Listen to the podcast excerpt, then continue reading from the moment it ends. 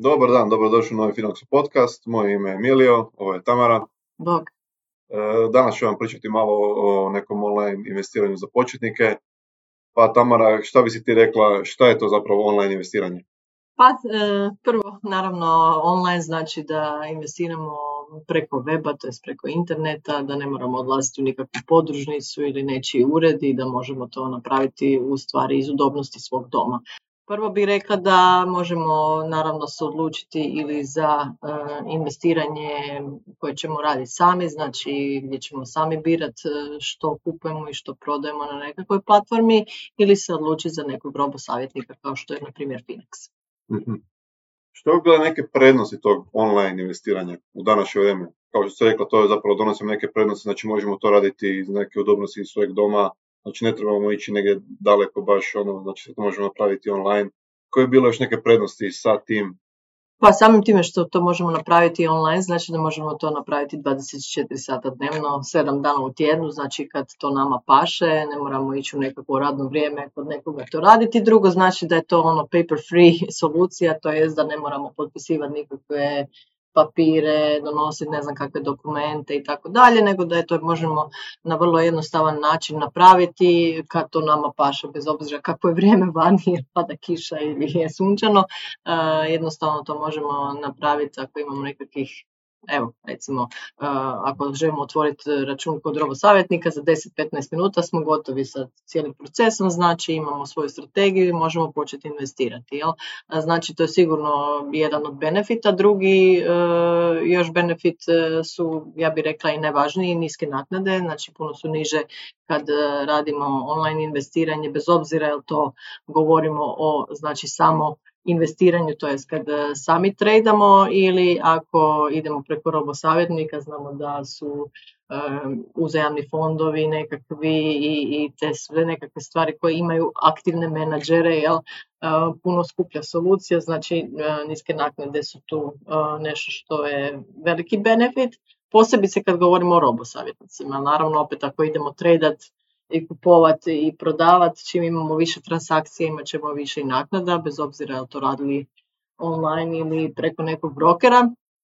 Ali uvijek je znači e, ta razlika da je sve online jeftinije nego što je ako to radimo da to tako kažem fizički, ako idemo negdje preko nekoga i tako dalje. Tako da to je sigurno druga stvar je što je puno transparentnija bi rekla online, zato što možemo sami provjeriti u bilo koje doba svoje račune, možemo aktivnost znači prilagoditi sebi kad želimo nešto raditi ne nekome drugome i s te strane imamo puno bolju kontrolu nad tim što, što radimo. Da, upravo to je sad ono kako nove aplikacije, lagano samo otvorite račun, pogledate, vidite automatski kako vam ide vaša investicija, ne morate nikoga zvati, ne morate se nikome javljati. Možeš promijeniti strategiju, možeš e, se odlučiti da nešto želiš ili dokument, ali na kraj, krajnjem slučaju, znači ako treba promijeniti, imate novu osobnu nešto, to se sve puno lakše napravi, možeš to online napraviti u par klikova i ne moraš odvojiti vremena da ideš negdje, da se sparkiraš, da dođeš, da ti neko to ispuni, znači to je... Ja, da, jasno, onda ljudi ono, ti, time jednostavno dobivaju neku kontrolu na tom svojim, ono, oni se osjećaju da, da imaju, ono, to ima pod nekom svojom kontrolom, puno je praktičnije. I uvid, ne, uvijek možete recimo, ne znam, životno osiguranje, nemate uvid kako se vaša, recimo da to da kažem, investicija, jel, to jest, ako se može tako nazvat, e, šta se s njom događa u svakom trenutku. A, znači, kad e, online investirate, lijepo vidite u svakom trenutku kako vaši računi stoje, vaši ciljevi, možete se postaviti različite ciljeve, možete e, za njih znači štedjeti, to jest investirati i na taj način e, sve prilagoditi u stvari sami sebi. E, šta bi se rekla možda ovako, sad kad smo pričali malo o tim plusima, da li postoje neke negativne strane, da li su možda neki tu minusevi oko online investiranja?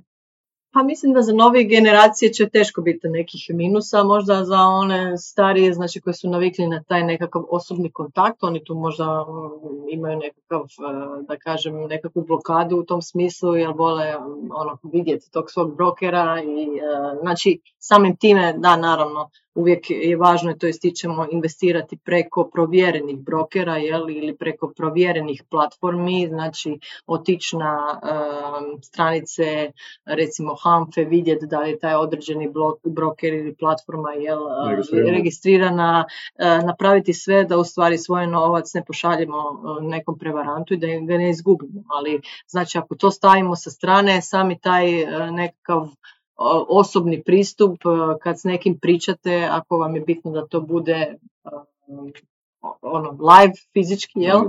onda je to nešto što eventualno može biti nedostatak online investiranja, iako ne znam, e, recimo robosavjetnik kao što smo mi, imamo znači podršku klijenata, normalno radno vrijeme u koje možete nazvati i naši kolege će vam drage bolje pomoći i sa samim onboardingom, to je otvaranjem računa i sa nekakvim možda pojedinostima oko strategije ili nečeg drugog što bi vas moglo interesirati ili vam nije jasno ili jednostavno ne znate. Da, da, mislim, to mislim ono što, sad, što se rekla za negativne strane, jer ljudi, pogotovo ti stari, upravo njima to je i problem, ono nekada nisu toliko e, tehnički zapravo... Vični, vični, da. Točno to. I njima, njima to nekada predstavlja problem, ali više tu pluseva nego negativnih strani, jer ipak ono imate, ono, kako smo rekli, tu kontrolu, ta transparentnost, ljudi se osjećaju tu možda onak malo više doma, ali ono, uvijek će postojati neke negativne strane, ali uglavnom tu su više plusevi nego, nego te neki minusevi. I sada kako bi, sad kad smo malo pričali ono šta je to online investiranje, neki plusevi i minusevi, kako zapravo početi online investirati, kako to, kako, kako zapravo napraviti prvi korak? Pa kažem, ja mislim da je važno znači odlučiti ili ćete to raditi sami jel? E, ili ćete to prepustiti robosavjetniku da radi za vas. To su dvije osnovne razlike i onda prema tome znači ili otići na platformu gdje ćete sami tradati, odlučiti prema tome ne znam koji je ulazni iznos kojim morate krenuti i tako dalje i ovisno o tome E, znači u što želite investirati, da su to ETF-ovi ili su to samo dionice ili je to nešto treće, jel? E, s te strane e, se odlučiti. Moram reći da tu je naravno velika razlika isto kad govorimo o tome da li sami investirate ili investirate preko nekakvog robu savjetnika recimo, je tada znači i rebalans koji treba raditi na portfelju za vas, recimo robu savjetnik Finax radi besplatno, znači on uvijek e, održava vaš portfelj u e, nekakvim određenim postavkama koje ste e, vi odlučili imati, znači rizik se ne mijenja i tako dalje. Kad sami to radite, vrlo je moguće da jednostavno ne napravite dobar rebalans ili da ga ne znate napraviti ili da samim tim rebalansiranjem si napravite poreznu obvezu. Znači ima tu puno tih stvari o kojima treba misliti. Jednostavno kad investiciju staviš kod robosavjetnika, onda sve što moraš napraviti je odlučiti u što ćeš investirati, znači recimo kod nas su to ETF-ovi, ok, strategija ti je fajn, imaš svoje ciljeve, ne znam, mirovinu, dječju štednju, stvaranje bogatstva i tako dalje i šalješ novac, to je sve za što trebaš brinuti, ne? A onda eventualno kako vrijeme promiče, eventualno možeš promijeniti strategiju zato što ti se financijska situacija promijenila ili tvoje znanje, iskustvo i tako dalje, pa možeš to promijeniti, ali ovaj, to je u, puno, puno jednostavnije nego kad to radiš sam, zato što na sve te stvari znači moraš jednostavno misliti, sami moraš ih znati